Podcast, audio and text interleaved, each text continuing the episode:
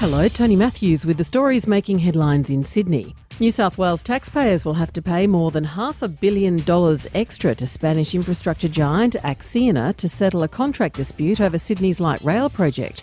The Spanish builders sued the state last year, alleging misleading or deceptive conduct, and the project is now set to cost more than $3 billion, 1 billion over budget. Shadow Transport Minister Jodi McKay says the cost blowout is a sign of government mismanagement. From day one, this has been a very poorly managed project. Uh, it started with the signing of the contract. Now we know it's uh, $3 billion, double the cost, and a year late. A family of five has been taken to hospital suffering from the effects of carbon monoxide after using a charcoal burner to heat their home in Sydney's west. Authorities say the charcoal burner had been operating for several hours at the Cabramatta unit before it was extinguished and put in a cupboard.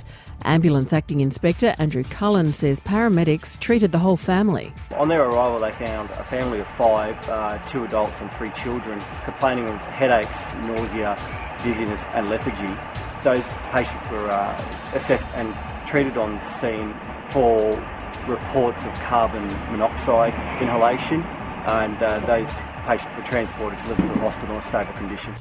The University of Sydney and Deakin University have received $5 million to investigate ways to better treat eating disorders. The federal government funding will go towards projects such as online tools to help patients.